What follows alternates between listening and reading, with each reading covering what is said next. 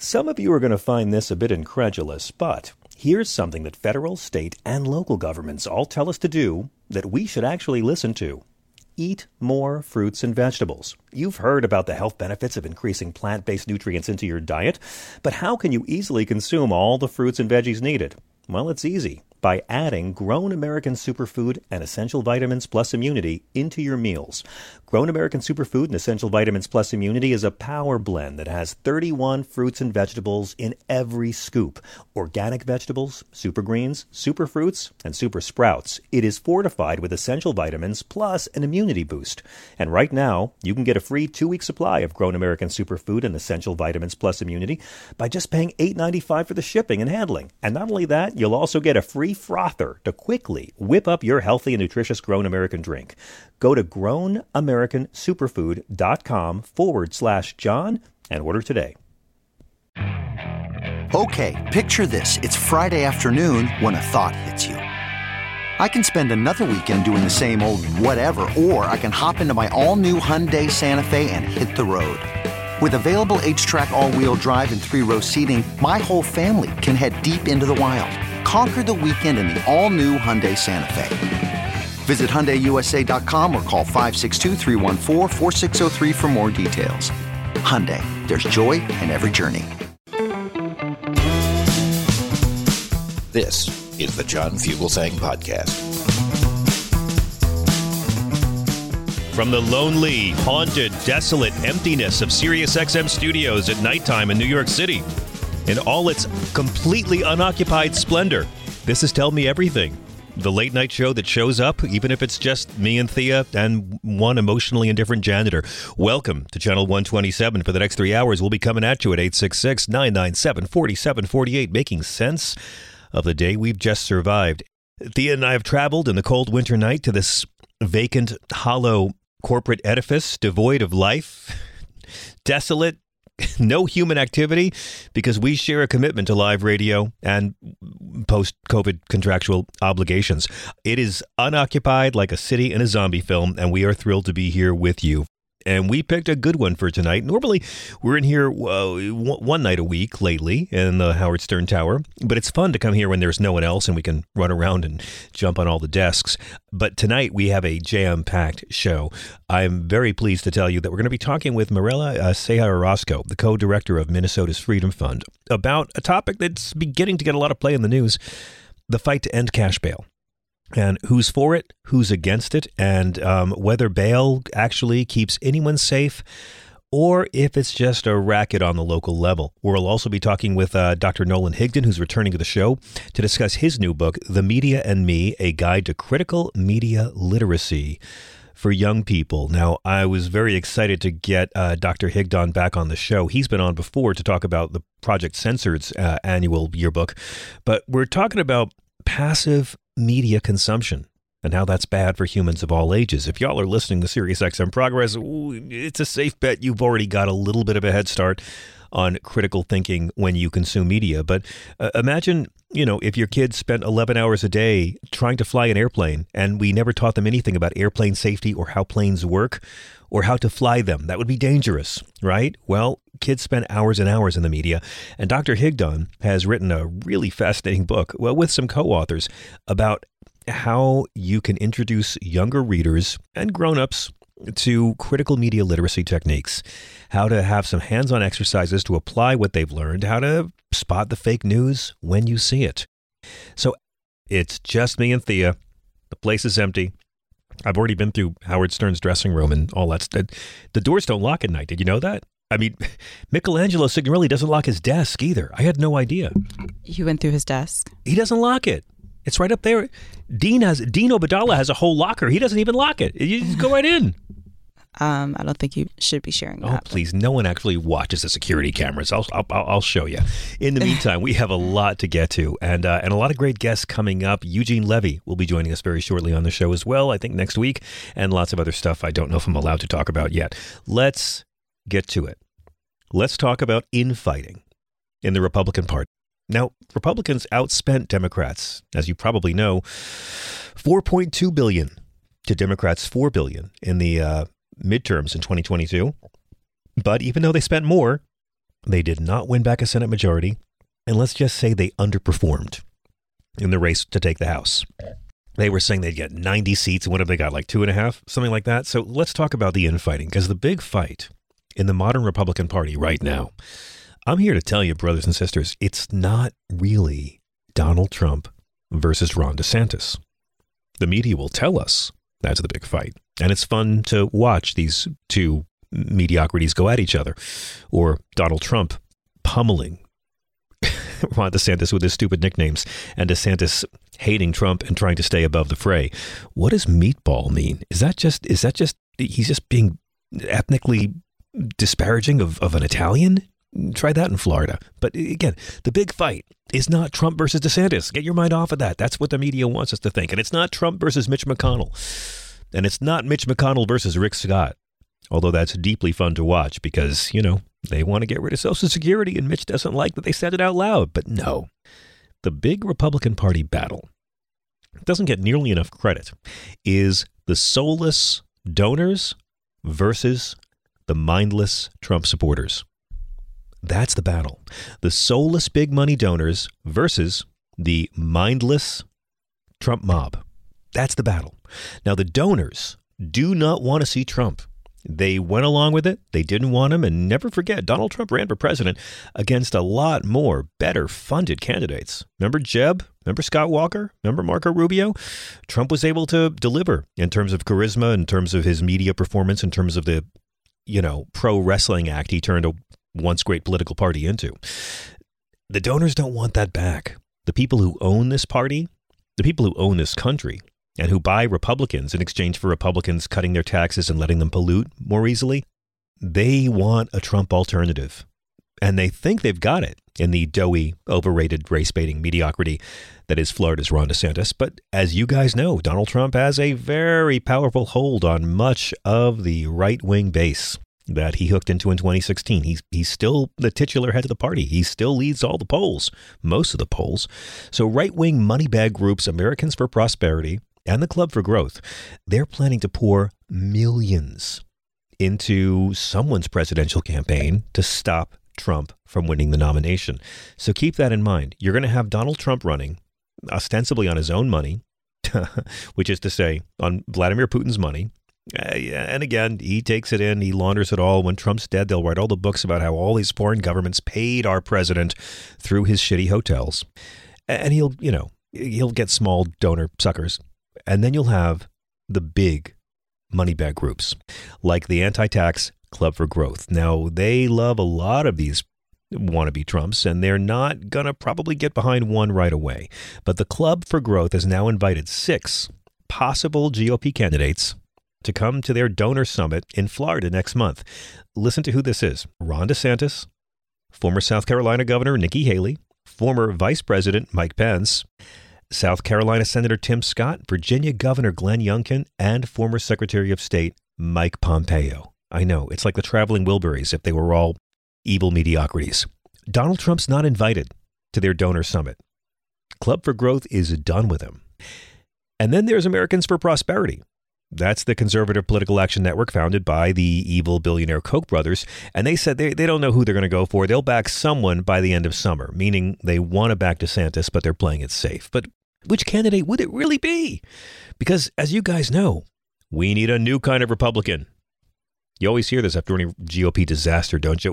It's time for a new kind of Republican. Sarah Huckabee Sanders was talking that way last week in her rebuttal to the president's State of the Union address. A new kind of Republican time which you always hear, right? Marco Rubio, Paul Ryan, Scott Walker. Anytime they talk about someone's being a new kind of Republican, they're repackaging something stale and trying to sell it back to you. Kevin McCarthy was a new kind of Republican.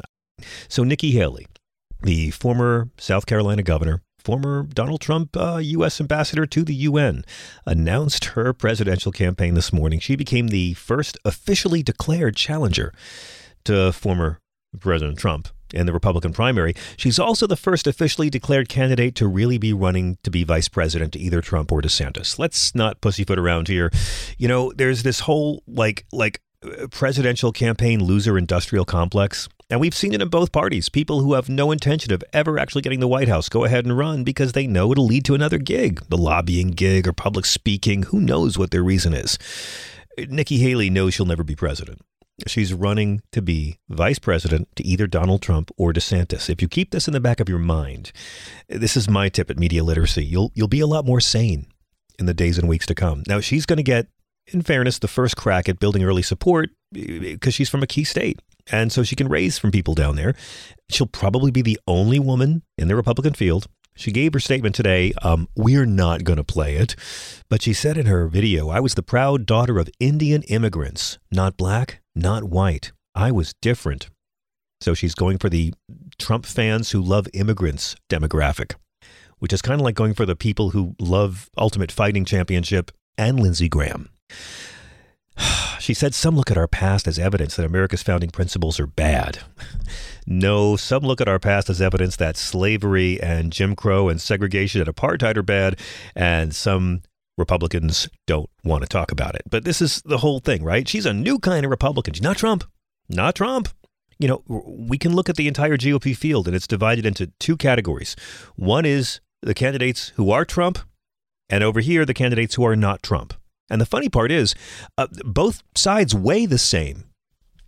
But they figure if Haley can win the not Trump voters, then she could go up against Donald Trump. Now, that's never going to happen. Let's go back through the mists of time and revisit Nikki Haley way back to an ancient land called 2016 when she endorsed Senator Marco Rubio for president.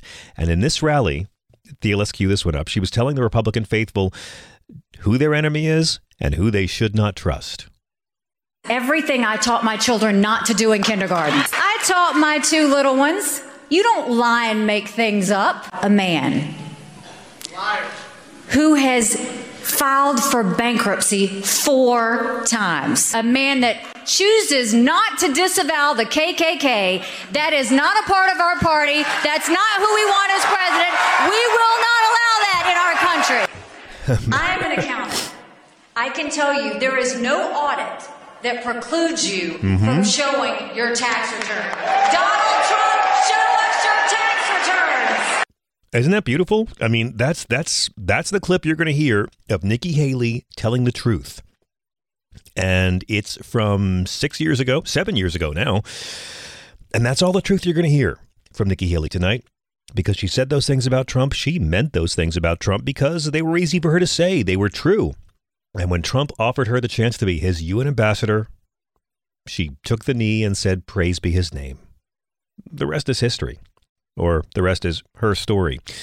Stuart Stevens, former Republican consultant, he made a hell of an op ed today in the New York Times where he said, I don't think she's really running because she thinks she's going to be president of the U.S. First of all, she doesn't have anything else to do. She's raised some money here in her PAC and she'll run. And I would say she's running to be vice president. I don't think she's going to go out there and attack Donald Trump. He's right. She will not be attacking Donald Trump as she runs against him because she's hoping this man she hates, and who hates her, that he might give her a second job. Uh, Mr. Stevens continued in his New York Times op ed No one else really embodies the sort of collapse of the party as well as Nikki Haley. She was what the party was supposed to be. She went out and said Donald Trump was everything that she taught her children not to be. And she went from saying that to saying she wants to carry on the Trump legacy. It's just so sad. She's already broken before she gets in the race. And again, you know, she might she she might reason being from a state with an early primary and maybe getting an early win there, that could give her campaign something to lean on.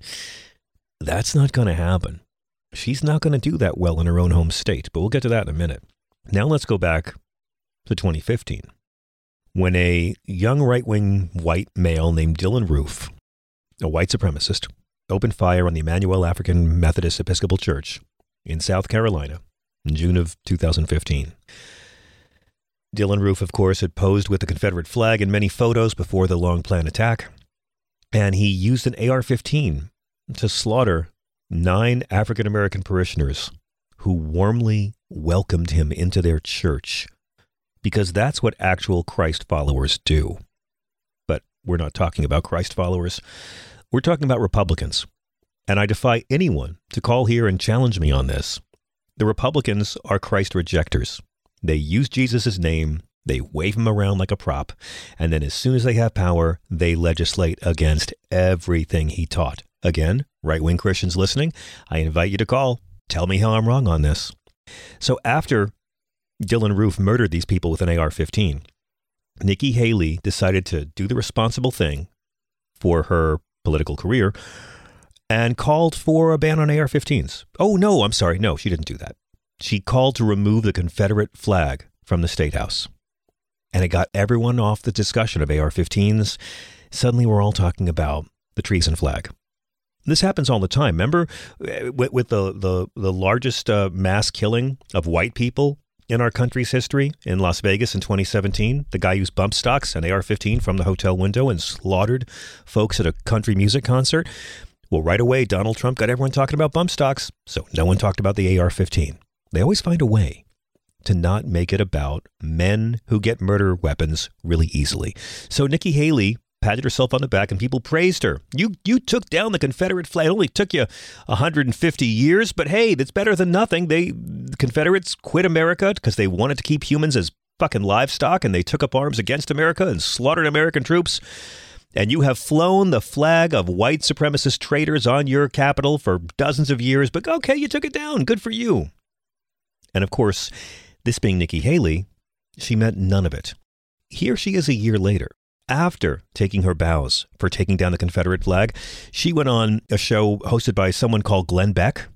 Uh, and she was talking about how the Confederate flag actually symbolized service, sacrifice, and heritage. Get a load of this bullshit right here.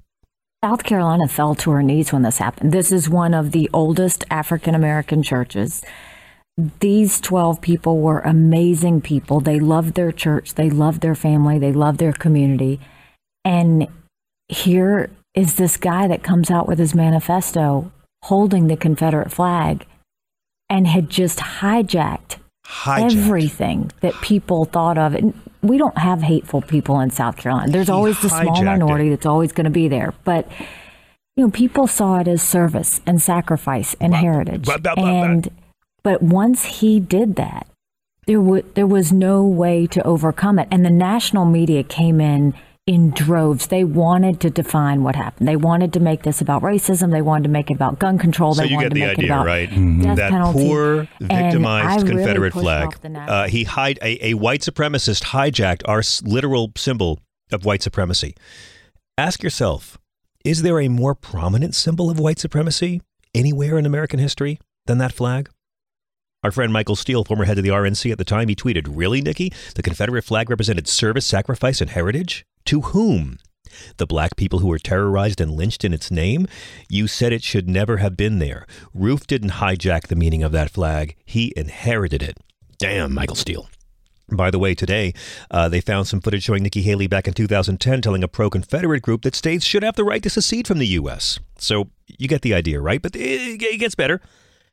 Remember in after January 6th.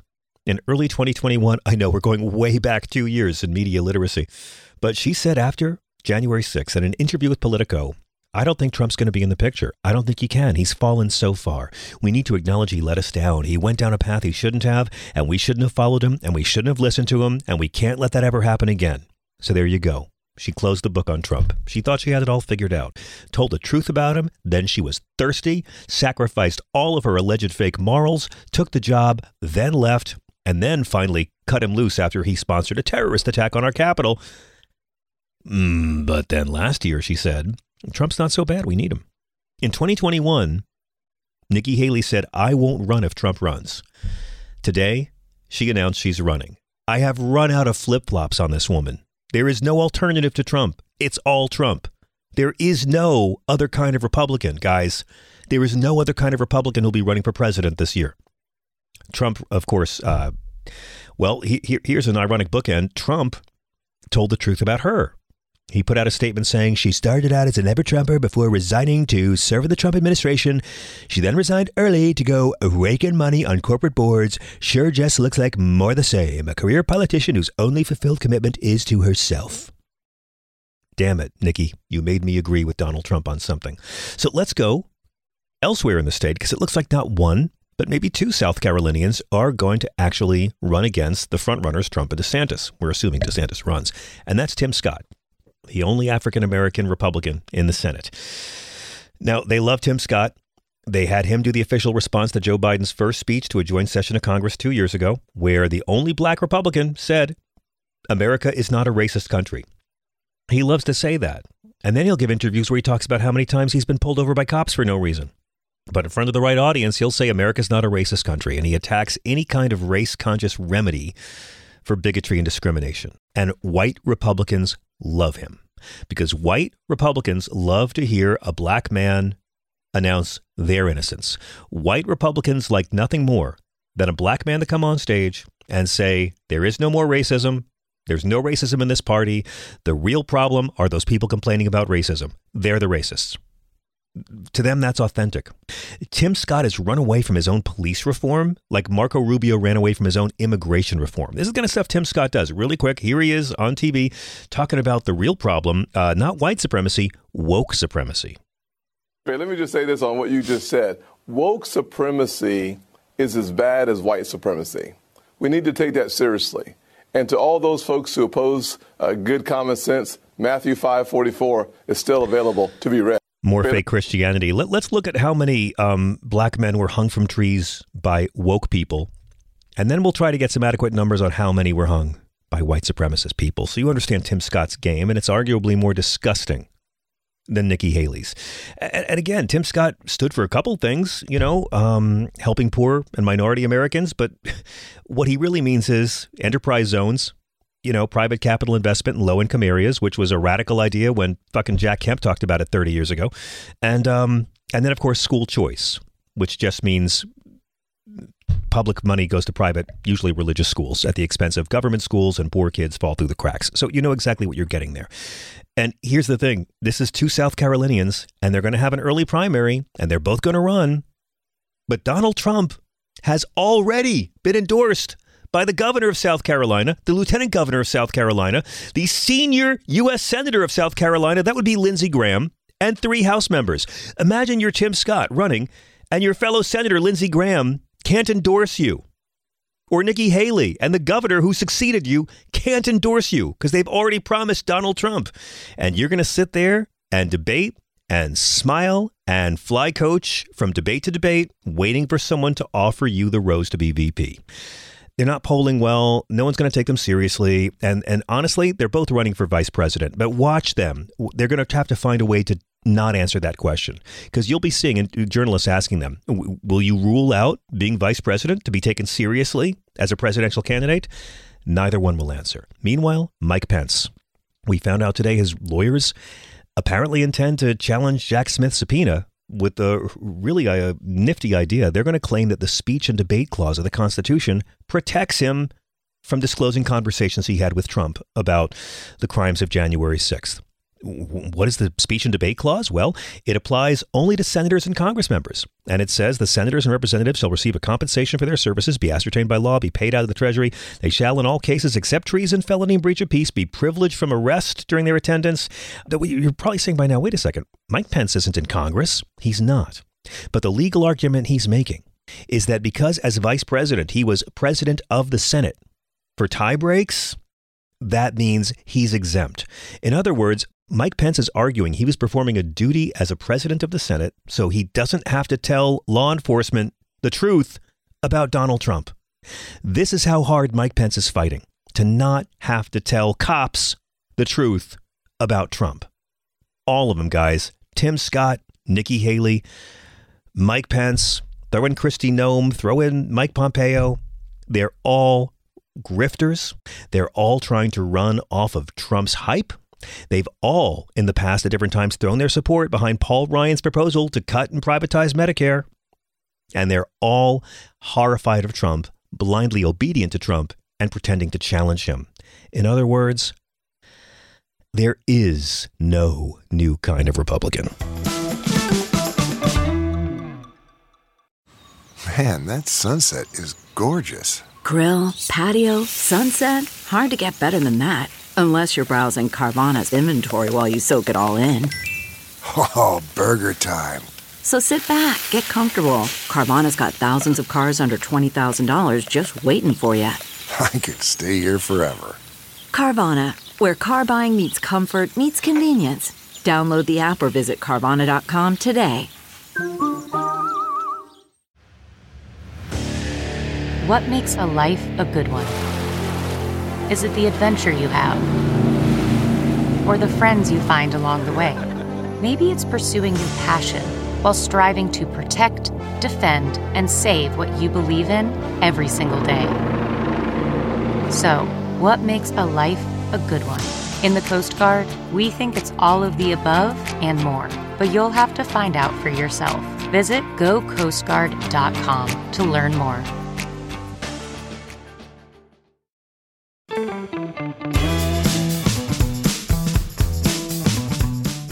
Let's talk about cash bail and a system of cash bail that is not about justice, it's not about public safety.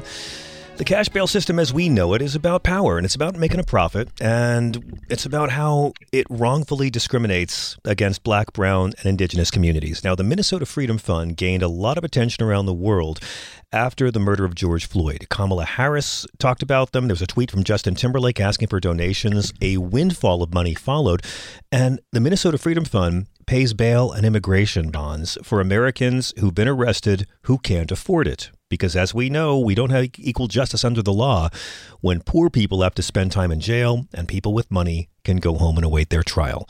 They're trying to change the entire narrative around pretrial fairness. Now, uh, last year, a Las Vegas shooting victim sued the Bail Project, which is a national nonprofit bail fund that provided bail in an unrelated case for the man later charged with that horrible shooting. The Bail Project's Las Vegas chapter had to shut down after the suit was filed, and conservative media loved this because, hey, more poor black, brown, and indigenous people wasting away in jails. So, in Minnesota and nationwide, a lot of right wing pundits are saying a similar lawsuit should be filed against the Minnesota Freedom Fund. This is a high profile community bail fund, and it pays small amount cash bails and immigration bonds for people who can't afford it. Their mission is to end discriminatory, coercive, and oppressive jailing. And Mirella Ceja Orozco is the co executive director of Minnesota Freedom Fund. Prior to joining the fund, she served as a fierce and dedicated advocate of immigrants' rights. She's dedicated her legal career to helping people navigate the complicated world of immigration law after experiencing its complexities and witnessing its devastating impact on her own family. It is a great pleasure to welcome Mirella Ceja Orozco to SiriusXM. Good evening. Good evening. Thank you so much for having me. I really appreciate being here. Thank you. I so appreciate having you, and thanks for all you do. Um, I, I hope I set things up very well. Minnesota Freedom Fund gained a lot of attention and a lot of donations, obviously, during the protests after George Floyd's murder. Before we even dive into your mission, I'd love to ask um, first how you came to be this kind of advocate. How did a life of activism for the least of us fall into your lap? Yeah, well, as you mentioned, and thank you so much for the wonderful introduction. Um, I am the the daughter of immigrants and you know my father was deported and so I went through the legal system witnessing it going through my own family coming from a mixed status household um, and family where you know my light skinnedness served me in a way that it didn't serve other family members of mine um, but where it also allowed me to use that privilege to help those and open the door for others um, to ensure that we all got the most out of this country that we could as we deserve as Americans. Um, but and so thankfully, you know, I lived the experience through my father and became an advocate um, and moved to Minnesota because I'm originally from the Bay Area, mm-hmm. from California. I moved so to Minnesota, realized you wanted the, the weather, need. right? You wanted the weather. That's what, that's what drew you in. I had never seen real snow before. so um and i it's embarrassing to say but i moved to minnesota assuming it was cold all year round and showed up in august uh, for law school uh, with a puff coat on and snow boots on ready for the tundra. And google existed weather.com existed but i didn't bother to check those because i'd watched the mighty ducks movies and i knew i knew it was cold all year round now you were working at the time as a as a uh, pro bono attorney, um, and you were I, I'm sure your whole life back then was trying to get bond paid for detained clients. That's right. I had been uh, an immigration detention based practitioner, meaning that I was working with people that were fighting uh, deportations or removal from the United States, and had been a volunteer of Minnesota Freedom Fund um, as a board member, but also as someone that would go and pay bonds for people um, as was needed with the organization at the time of George Floyd's murder. Um, and so I'd been involved with the organization for some time at that at that point, and obviously the organization is a very different organization than it was at that time. So um, I think at the time of George Floyd's uh, murder, we were a staff of one and a working board of volunteers of eight. Wow. Um, and so now we are a staff of 27 and just able to help on a completely different scale across the state for criminal based cases and across the country for immigration based cases. I mean, it's amazing to think that you went from immigration law to bail reform. I guess that was more relaxing for you. Um, but, you know, it I- was. It, if I can say that, it, it, it's, you know, I don't know if relaxing is the word because apparently I just love, I love it all, but it's just, it's, it's different, you know, but it's still the same work. And that's what people often don't realize realize is how interconnected immigration detention and immigration laws are to criminal based detention and criminal laws. Well, um, let's talk is, about it because I mean, it, it really, really is. And it seems like you can't really do one without the other if you're going to be practicing law, this kind of law in America. Yeah, exactly. And I mean, that's why there's a whole new area of law called crimmigration, which is that intermixing because so many of the soda, we don't even have immigration based detention county jails with general population in, uh, detainees or inmates. Um, and the, the the rhetoric used is criminalizing. You know you can hear it yes. anytime you hear politicians talking about the southern border.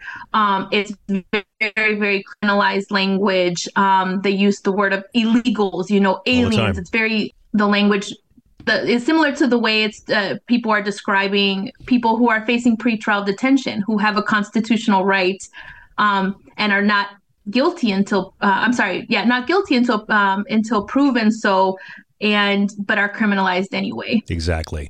I mean, I could talk all day about the word illegals because these people have never used that word on a white lawbreaker. They've never used the word thug uh, to describe a white lawbreaker, too, in most cases. And uh, mm-hmm. I prefer to call mm-hmm. the people that are southern border Christian refugees. But that's a whole other conversation just to upset the right people. Um, so tell me about what your role is in Minnesota Freedom Fund and what is your average workday like? Sure. So, I mean, now I, am what we call a co-executive director. So, uh, me alongside my co-executive director, Eliza Darius, um, we both came into the workspace as co-leaders systems of harm and oppression in the state of Minnesota. Um, and so now, as a as an attorney, but also as a co-executive director, it's running an organization.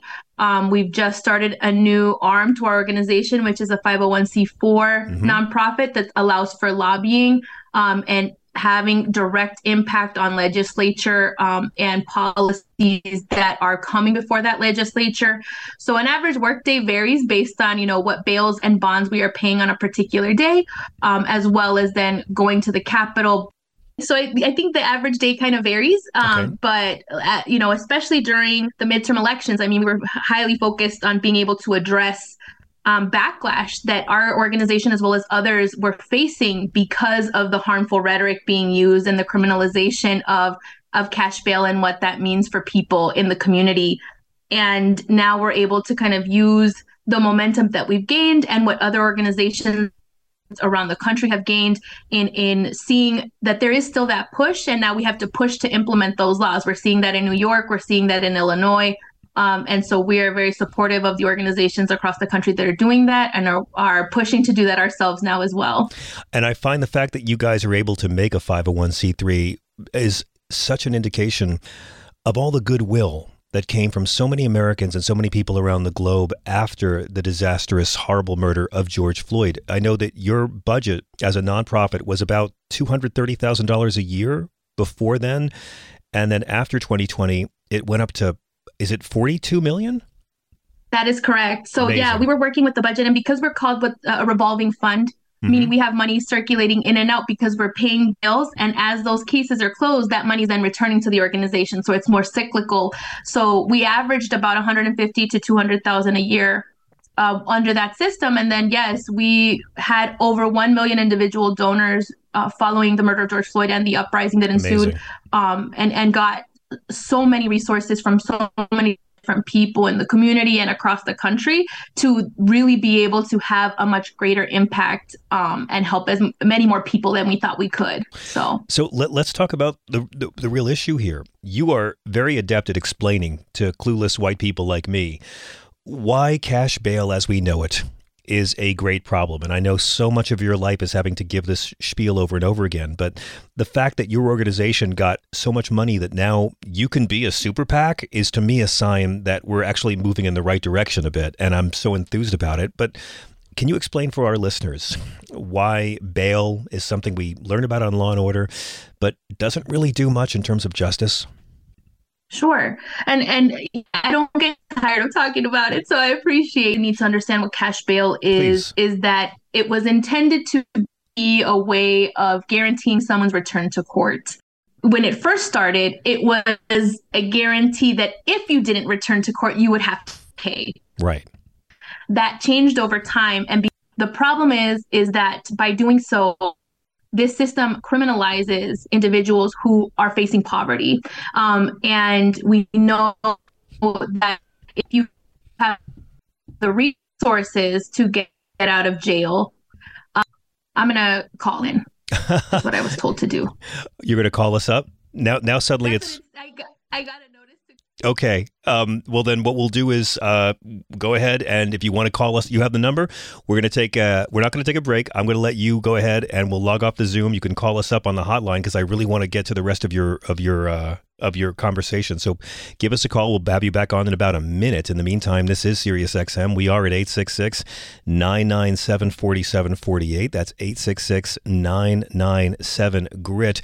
Um, while we actually have a quick little break in the action, I just want to say that uh, we're going to be taking your calls later on tonight about the Emmett Till warrant. This is something that is uh, unexpected and I didn't think would be coming out in my lifetime. But a relative of Emmett Till is now suing to try to make um, a Mississippi sheriff serve a 1955 arrest warrant on a white woman for the kidnapping that led to the murder and the brutal lynching of Emmett Till.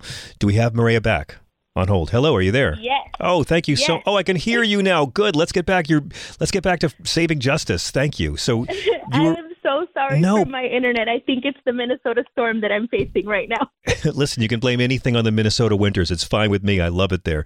But you were speaking uh, very powerfully about how bail is a, a system that is not a problem for the rich, which makes it seem like it's just a tax on the poor. But please go ahead. Yeah, no problem. Thank you so much again, and thank you to your listeners for your patience with me. Oh, sure. Um, but one of the things that we've seen is that the cash bail system today is used as least as much of a tool of punishment as it is to guarantee someone's appearance. In other words, instead of us uh, making sure that someone has an equal access to pretrial freedom, um, judges will often set a bail amount to people, especially poor people who cannot afford to pay these bails, um, thereby circumventing their rights and keeping them incarcerated. And it's it's no surprise that under these conditions, people without money, you know, people without access to money or resources from others, they are stripped of that presumption of innocence and then jailed pretrial at wildly disproportionate rates from others. Um, and we know that with a systemic racist system and a racial wealth gap, more likely than not, those that are detained pre-trial for longer periods of time end up being black, brown, and indigenous people. That's it. I mean, bail is a extra punishment for just poor people. I was reading an interview. Oh, go ahead, please. No, and I was just going to mention it, it. It also carries, I mean, just the, the detrimental harm uh, is that because these people are often detained pre-trial, they are more likely and more vulnerable to unfavorable plea deals. Because mm-hmm. they are detained there, and then prosecutors use that to their advantage in promising milder sentences in exchange for those plea deals because they know that those people are already there um, and, and, and may likely be kept there because they haven't been able to afford getting out. And again, this is not about keeping guilty people out of jail. These people will all still face trial. It's just making sure that the underprivileged don't have to sit around in jail waiting for their day in court, whereas those who have the disposable income can just skate away. Yep, that's correct. And I mean, it is within our Constitution. And I hate to remind folks, but I mean, we have said we are innocent until proven guilty. And the way the cash bail system works, it that's not necessarily the case because you can be detained pre-trial for months, even years, and you've still not been found guilty of anything. But now you've been detained for months. You've lost your home. You've lost your job. You lost your children. You've lost the ability to support that family. And so now the ripple effect of that harm, the consequences go directly in opposition to that public safety and health concern that the political rhetoric often Mhm. references.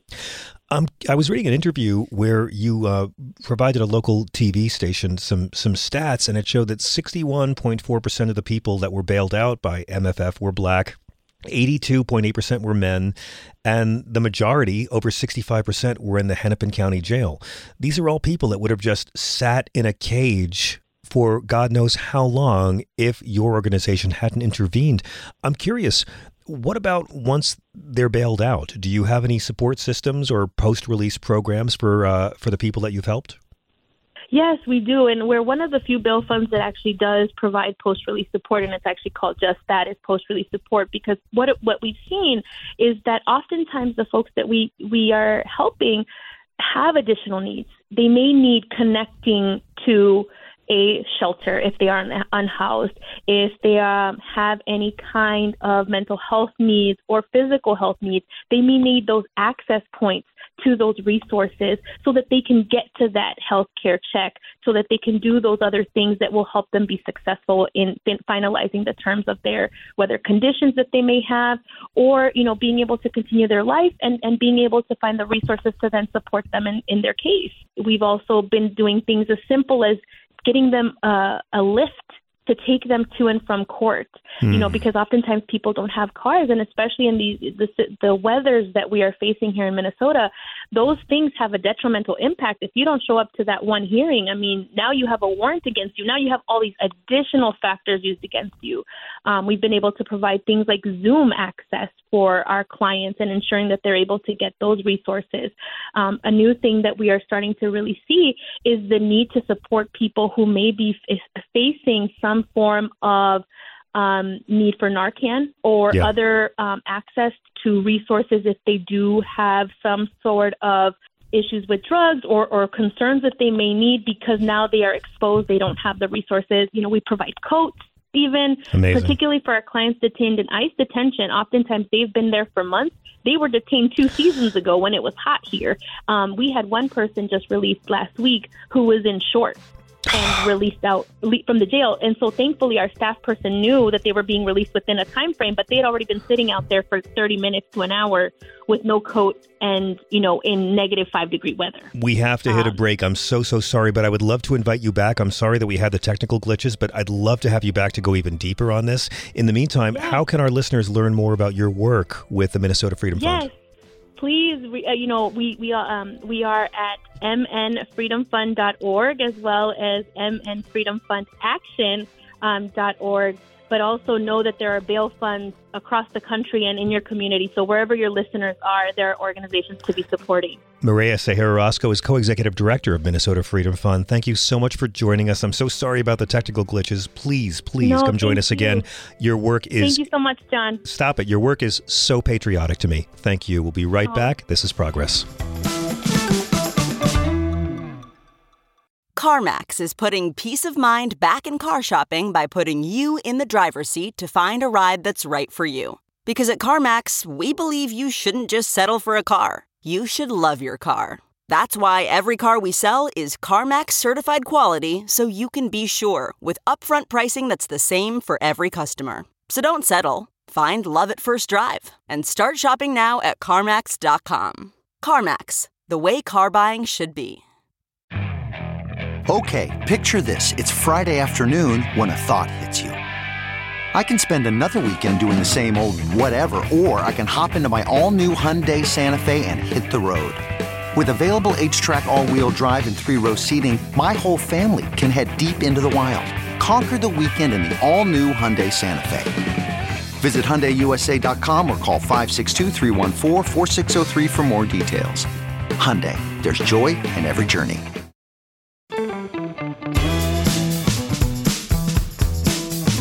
This is SiriusXM Progress. I'm John Fugelsang. Our number is 866 997 4748. 866 997 Grit. Let's go to the phones. Todd in Houston. Thank you so much for your patience on hold. Welcome. Uh, thank you. Um, I just wanted to add to what your guest was saying, and hopefully she didn't say it while I was uh, dialing in, but um, I've had my own experience with the uh, the criminal justice system in the past few years, and one of the things they like to do is, well, not only keep you in jail waiting for a trial, which fortunately I was able to avoid, but to keep putting off that trial. That's you know, it. The, the Bill of Rights says you're supposed to have a speedy trial, and they like to say, oh, you'll you'll come to court in three months, but then a few days before that, oh no, it's three months again. Yeah. And so it can take at least a year. My case took just over a year to get dismissed, and sometimes they'll just keep on doing it, and that's how they soften you up and say, "Hey, do you want to speed this thing along?" Well, plead guilty. Plead guilty. something. That's it. And that's another reason why it's an evil racket, and it's another reason why we don't have equal justice. Rich people, ha- rich people don't feel this pinch. You go ahead. If you have money, you pay the bail. If you don't, you suffer. The system is rigged. Mhm. I'm glad you're okay, Todd. I'm glad you were able to. Is everything okay now with your uh, difficulty? Oh yeah, yes. It was uh, it was dismissed a year ago. I, I fortunately had a, a lawyer who was able to push to get it in there, and uh, we didn't have to go to trial. He uh, basically showed the prosecutor the problem with his case, and he agreed, and that was the end of it. Wow. That's amazing. Thank you so much for the story. I'm glad you're okay. But yeah, it's, even but uh, yeah, even I hate to say this, but even Democratic uh, prosecutors will do that because Oh, we yeah. have a Democratic DA here in in Houston. Uh, but that's the, the way they and run they're it. terrified of being called soft on crime. So right, so they'll do any any number of horrible thing like this and be part of the system and perpetuate it. Yep. Yep. Thank you so much for sharing the story, Todd. I do appreciate it. Hey, Sean in California, welcome. Hey, brother John. First of all, you know, happy Valentine's Day to everybody, and I wish everyone in our country, across the world, all the listeners, a very happy ending at the end of the night. You know. Okay. So, well, you know, I mean, Yeah. happy endings are good. Happy Happy good. Valentine's Day to you. Happy and happy Token Love Day to some of you. Happy Christmas to the greeting card, floral and lingerie industries. Um, you know, I I I, sh- I forgot to buy a gift to prove my devotion, but uh, but happy Thanksgiving, happy, happy Valentine's Day. Well, well, well, tonight we're doing movie night, and uh, it, you know, it's Black Panther. Oh, you know, very once nice. again. The new the the, Yeah. the original or the sequel? Well, the original now, I've seen it. My better half has seen it, but my daughter, my 14 year old, hasn't seen Black Panther yet, Oh. and so so we're going to do that one, and then tomorrow night we're doing the sequel. So you know, we're keeping it real, or trying to anyway. Nice. And uh, have you have you seen the sequel yet? Have you seen uh, Wakanda Forever? I have.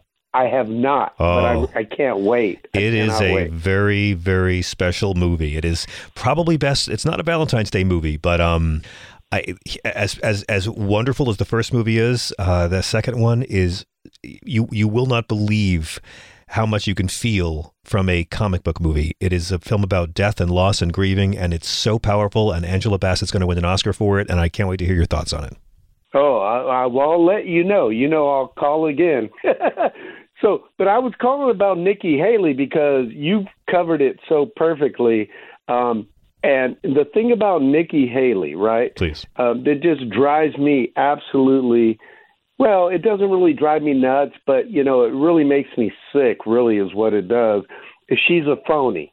She's the kind of politician like a Ted Cruz, like a Marco Rubio, like a, a DeSantis, all of these people have the same qualities, which they don't stand for anything. They don't believe in anything. They just want power, and they'll stick with anyone Yeah. who will help them get that power. And Nikki Haley, uh, you know, stuck with Donald bin Laden, uh, uh, you know, a racist, um, a Oh, yeah. misogynist, Oh, yeah. a, a fool um, for all this time, and now she wants us to forget that, right? Like, I'll use a term that you know I, I can use it.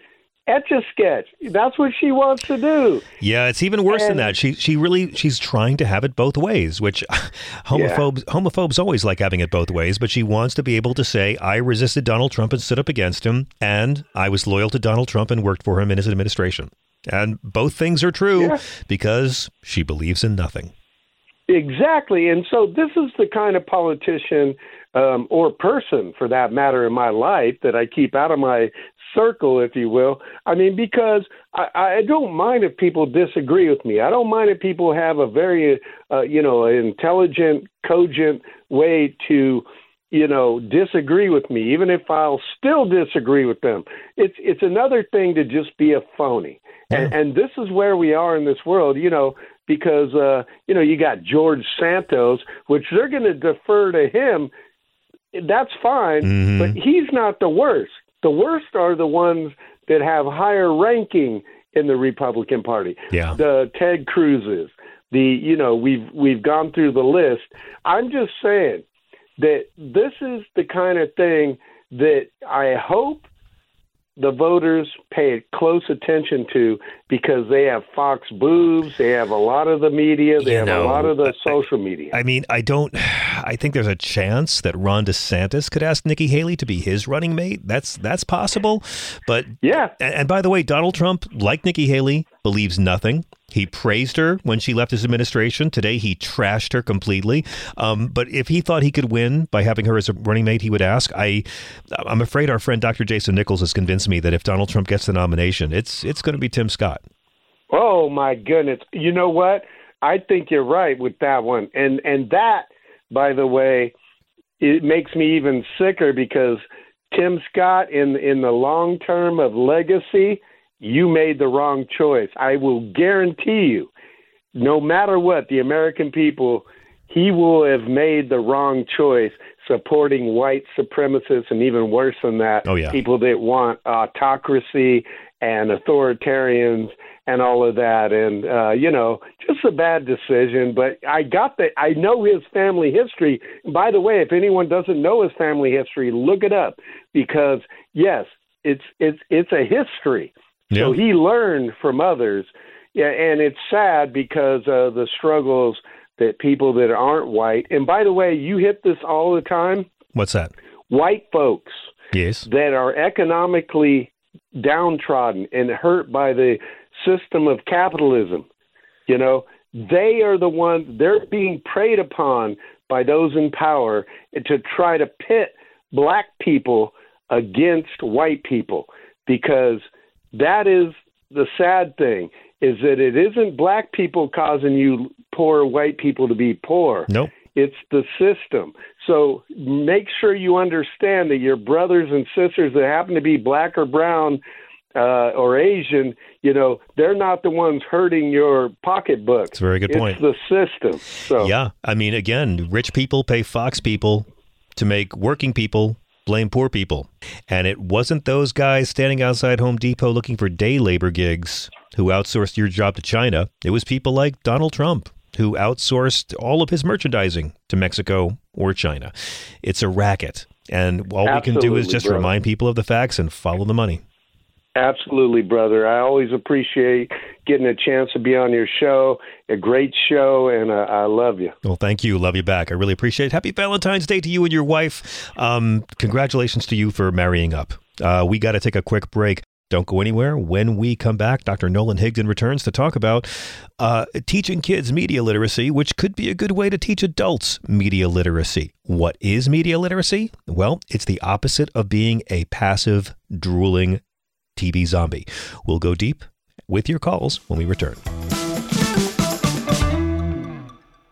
Welcome to Fail Better, David Duchovny's new podcast with Lemonada Media. On Fail Better, David, who has experienced both low and high profile failures throughout his life, explores the vast world of failure, how it holds us back, propels us forward, and ultimately shapes our lives. Each week, he'll chat with guests like Ben Stiller, Bette Midler, and more about how our perceived failures have actually been our biggest catalysts for growth, revelation, and even healing. Through these conversations, he hopes listeners can learn how to embrace the opportunity of failure and fail better together. Fail Better is out now wherever you get your podcasts. Okay, picture this. It's Friday afternoon when a thought hits you. I can spend another weekend doing the same old whatever, or I can hop into my all new Hyundai Santa Fe and hit the road. With available HTRAC, all wheel drive, and three row seating, my whole family can head deep into the wild. Conquer the weekend in the all new Hyundai Santa Fe. Visit HyundaiUSA.com or call 562 for more details. Hyundai, there's joy in every journey.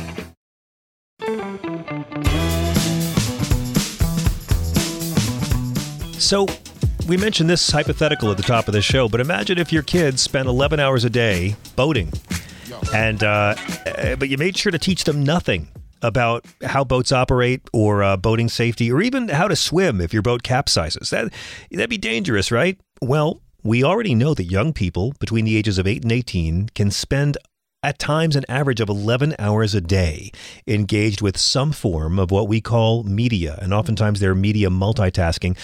And yet, we teach them very little about how to understand and analyze what they're seeing, what they're hearing. Why? Because most of us were taught very little about how, how to understand and analyze what we saw and heard.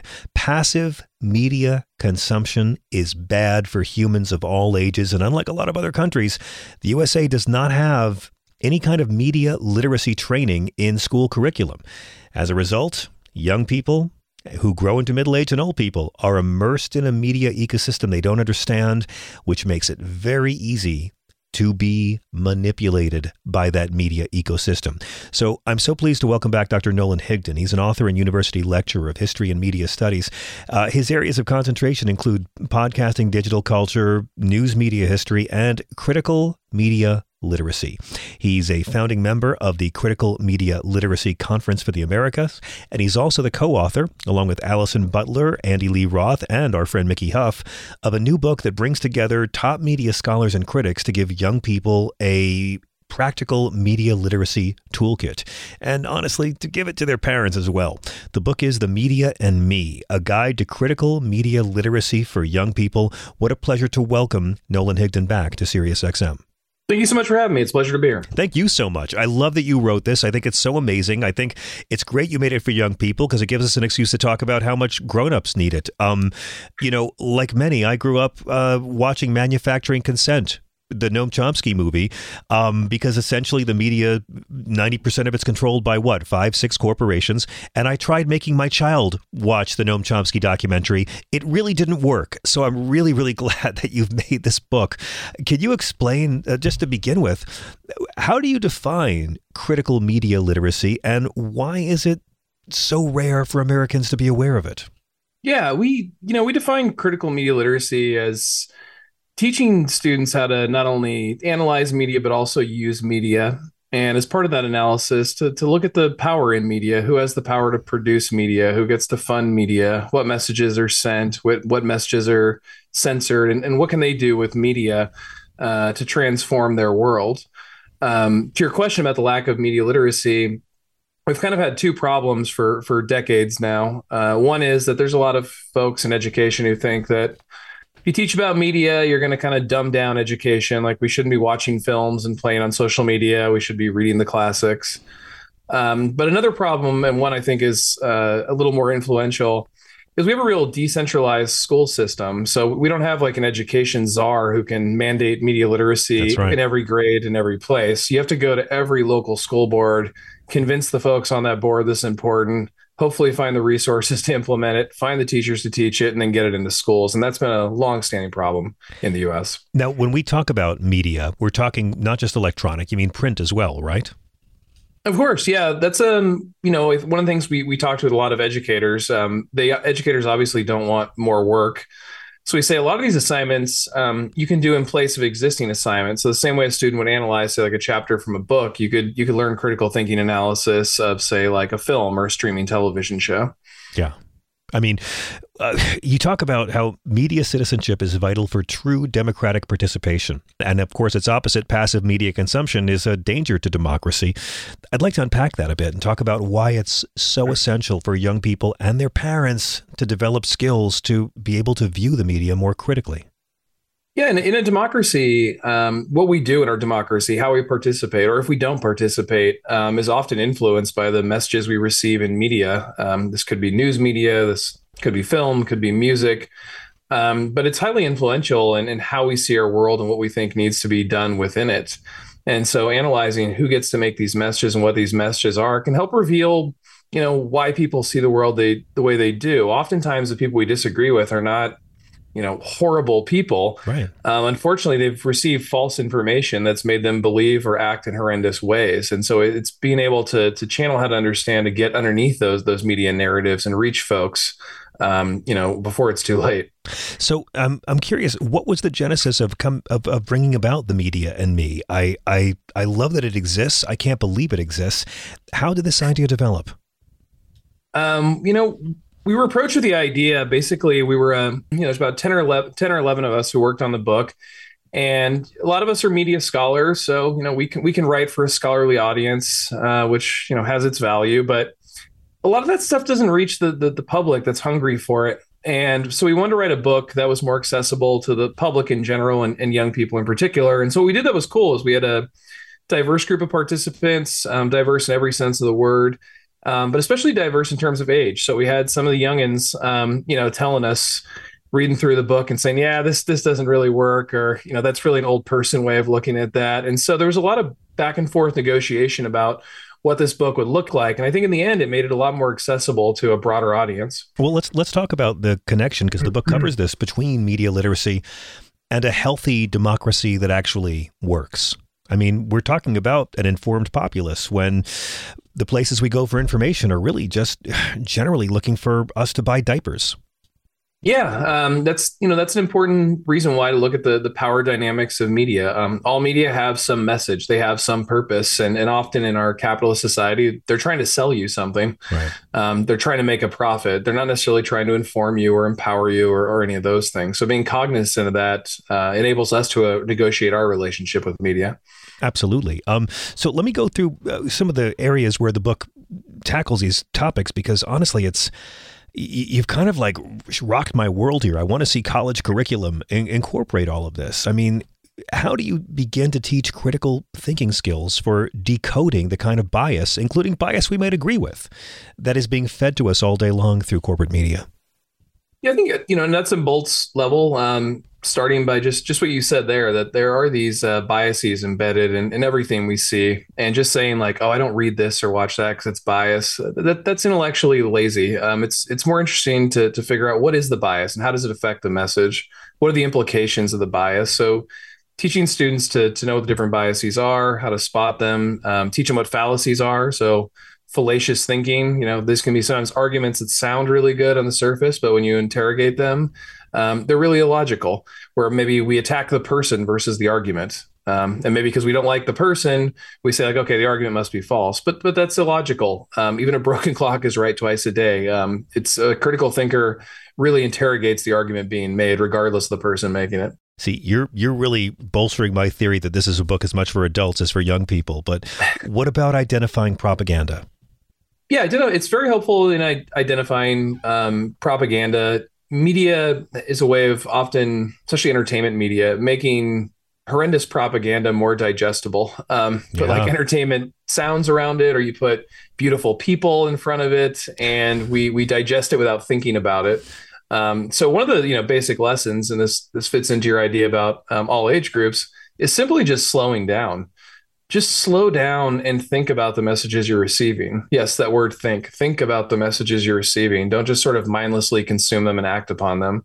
Um, spend some time to to interrogate it. Um, who who's funding this? What's what's their motive?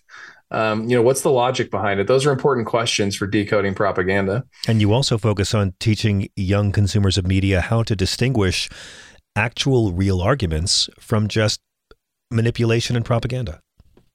Yeah, um, media tools, you know, over the last uh, hundred years for sure, but certainly in the last ten to fifteen years, um, have made it a lot easier to create slick uh, propaganda campaigns and arguments that convince audiences.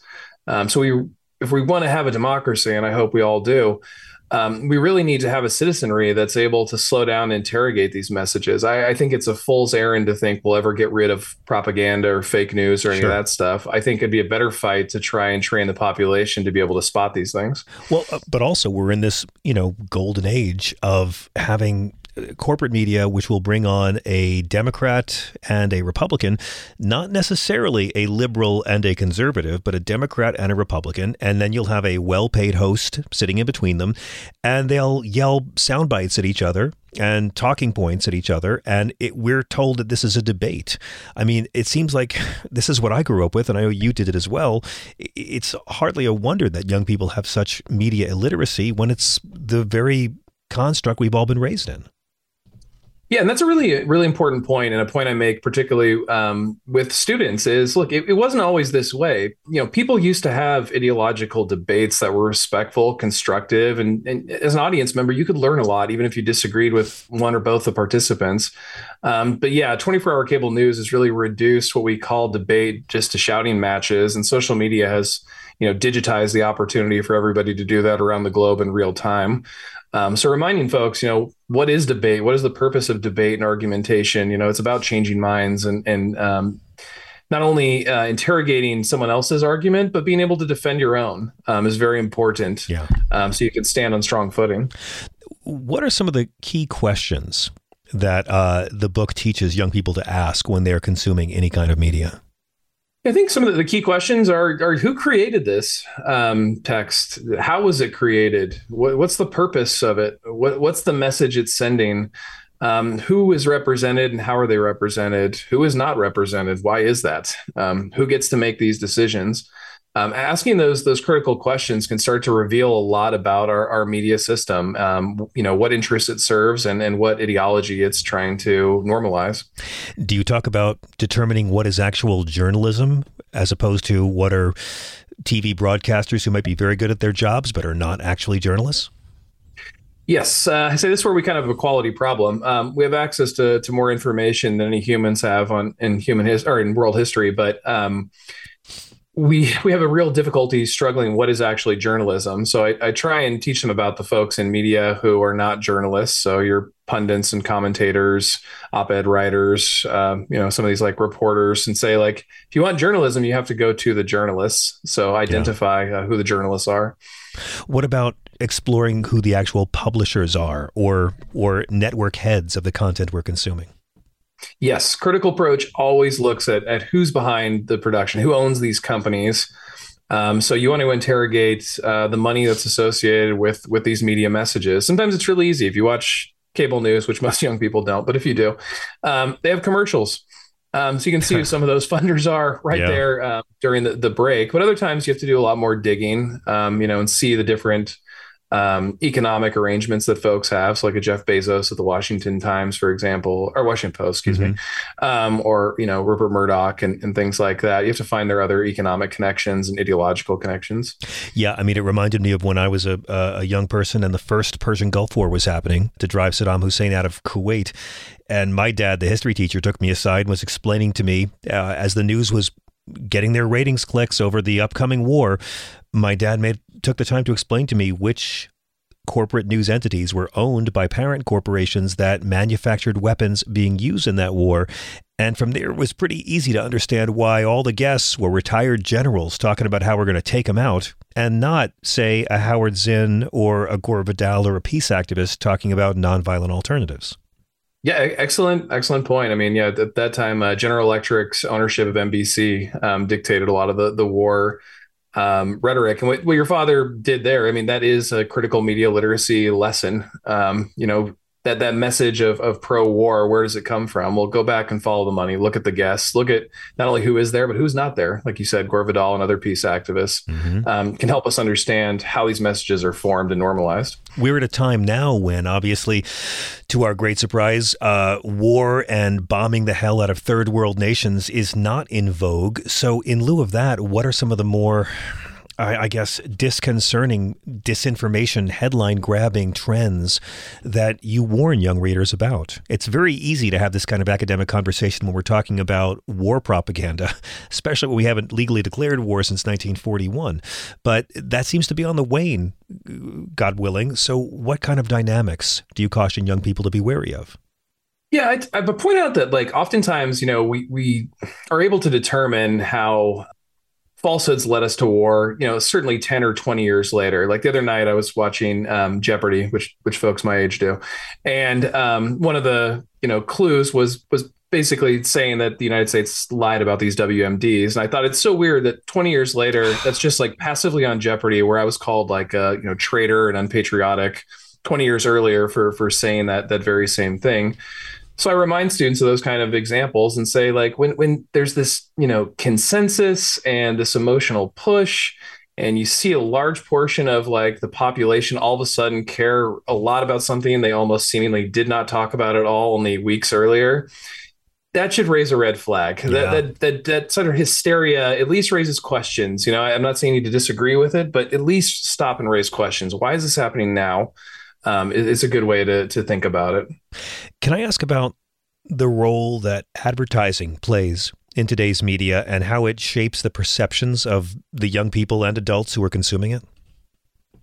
Yeah, advertising still um, hugely influential. Um, early, you know, media lessons focused on advertising, and I think we've we've gone away somewhat from that, but it's still hugely, hugely um, influential. It's it's advertisers that tell us what's cool, what's hip, what's right, what's wrong. Um, you know, what's in. I mean, all, all those things come from advertisements, and um, it's not just like commercials like it was when I was younger, um, and it's not just billboards on the freeway, which it still is both those things. But social media is packed with advertisers and influencers who are who are advertising to to people 24 hours a day. Um, so reminding yourself when you're using social media, you're being advertised at um, is something a critical perspective would, would remind users of. Constantly, constantly. I'm, I'm curious, in the development of the book, what kind of feedback did you get from young people that surprised you? Um, some some of the exam- uh, some of the examples we used, you know, I was talking about um, things with like war on terror, 9/11, even like the Obama years, and you know, some of that stuff is seen as old to the to these young folks, right? That's before they were born or before they were sort of cognizant of their world. Um, so they talked about you know keeping those things in the book, but bringing more like contemporary um, examples and things like that. So I tr- we tried really hard in the text to stay within like the 2021, 2022 um, era with examples in addition to the historical examples.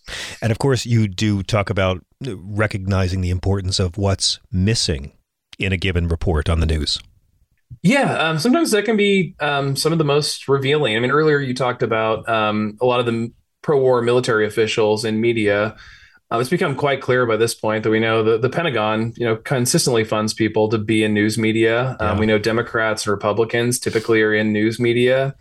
Um, we know people of a certain credentialed class are usually in news media, but you really don't get a lot of voices outside of that. Um, and I think that's revealing about a lot of the news stories we we hear. Um, and even if you agree with all those people, that's totally fine. But you should be curious as to why there's such a narrow scope of commentary on such critical issues from a supposedly free country with a free press. Absolutely. I'm curious. Does the book at all talk about detecting racism? or prejudice or, or sexism, ableism, what what have you. I mean, it's one thing for us to watch Fox News and count how many times Megyn Kelly says the word thug or illegals. But obviously, it takes a while to even get to that level of breaking down what we're taking in. Yeah, a critical approach certainly looks at um, power dynamics, and all throughout the book, we talk about this. Um, you know, how race, gender, sexuality, ability, age, um, other critical identity factors how they're negotiated in media and how propaganda about identity groups is communicated through media. Um, a critical media literacy person recognizes those things, but also looks for ways to use media alternatively to combat those notions. So, how can we combat white supremacy and patriarchy and heteronormativity um, through our media use? Are also questions that the critical media literacy folks wrestle with. I totally love this book. I love that you wrote it, and I'm curious, what are your hopes for the media and me, a guide to critical media literacy for young people. Is this something that you'd like to see given as gifts or something incorporated into school curriculum? You know, really, really both. Um, you know, my, my life's work is to to try and get critical media literacy across the curriculum in schools. Um, it's to get you know parents have these conversations with their young people and, and to move the conversation beyond just telling young people, oh, don't use social media, don't watch this, don't listen to that. Right. You know, kid, kids are smart. They're, they're going to be okay. Um, a book like this and these types of skills are, are just what we need to equip them with, and they'll be all right. Can I ask Dr. Higdon, who's doing it right? I mean, this is your job, and we've discussed in the past fake news and censored stories and disinformation when you've joined us prior. But who, who right now in the corporate media landscape can you look to as a model? And say, oh, I wish more would emulate this? I don't know. You know, I don't really have much hope for the the corporate um, media landscape too much. Um, I think there are individuals um, operating within in the landscape. I'm I'm really excited what I'm seeing right now in a lot of the um, alternative or, or, digital media space. Like I, am a big proponent of podcasting, um, so long as it stays independent. Um, I think uh, a lot of these like streaming shows online are great. I think there's some questions we raise about whether or not they're going to have the right gatekeepers to do the right editing and things like that. But um, I'm just really excited about the amount of really good journalists who get profiled in those types of programs, um, get those interviews, and so then audiences can connect with them. Um, I'm also really inspired by a lot of the uh, like populist media that tries to bring together like populists from the left and the right to have like constructive dialogue. Because then it's like something interesting. I just I learn from you know hearing these different perspectives on the same story. I mean, it it does feel like it's getting worse, Doctor. When I look at the media's continuing attempts to normalize Donald Trump and including progressive media or what claims to be progressive media because he's ratings crack. I mean, we we have such an object lesson that the one great bias in media is ratings, eyeballs, clicks. I mean, it doesn't even matter whether it's left or right for some of these sources. And that's why it, it, seems terrifying that the media is so obsessed with getting the ratings to satisfy the shareholders that that supersedes any practical concerns for the fate of democracy itself. Yeah, that um, that is certainly uh, a problem. Les Moonves of CBS said in 2015, 2016 that uh, you know Donald Trump may be bad for America, but he's damn good for CBS. Um, so essentially saying that um, he was happy with the profits, and a lot of folks cashed in, like Rachel Maddow and, and others, got big contracts from from being deriding Trump. But I, but I will say those those audiences for corporate media have been decimated, especially in cable news. Yeah. Um, and a lot of those audiences are gravitating online. And as long as we can protect some spaces in the digital space for some of these conversations, there, there's something there for those folks. And so I'm a little optimistic about where things are going. Um, it's a little uncomfortable to see these like journalistic juggernauts kind of waning, but on the other side, I see some great things on the horizon. So I'm hoping um, America can pull the nose up on this thing. I mean, that sounds very optimistic. Do you think that we will have an independent democratization of media? I'm with you on thinking that the big dinosaurs are chugging along on a model that's not really effective anymore. Yeah, I mean, the data is there that folks are leaving um, that media for sure, like this old corporate model in droves. But it's it, the question is where do they go, right? So where do right. they end up? If they end up at Breitbart, we, we have some serious problems. Um, so we need to, we need to make sure they end up in a more uh, constructive space. And I think we're we're starting to to see a lot of that with some of these um, sort of internet personalities that are making it. So I remain optimistic about what I'm seeing in these trends. Before I let you go, Dr. Higdon, the new book talks about how free speech and media literacy rely on each other. I love that. Can you unpack that for us a bit? How, yeah, how, they, um, how free speech and media literacy actually help each other? Yeah. Um, you know, we want to have a free and open um, society. Uh, and part of that, it means being able to interrogate messages um, and receive messages from wherever they may come, i.e., we need free speech. So we need to be able to wrestle with these ideas and be able to defeat them through messaging. And so I think there's always been this this connection, and, and I think I looked at the First Amendment um, with freedom of speech and freedom of the press, and, and there's a reason why those two are, are tied together. They're they're nece- they're necessary for a democracy. Absolutely. And so I think when you when you talk about media literacy, you have to talk about free speech. Uh, we can't just be interrogating messages that we're allowed to see. We need to think about the whole totality of the messages that are out there. The book is terrific. Kirkus Reviews said, The moment post truth entered the dictionary, the need for a book like this became clear. Dr. Nolan Higdon is one of the co authors of The Media and Me, a guide to critical media literacy for young people. Thank you so much for writing this. I love that you did it, and thank you for joining us again. Thank you so much, John. Really appreciate it. Always a pleasure. Thank you, sir. Have a great evening.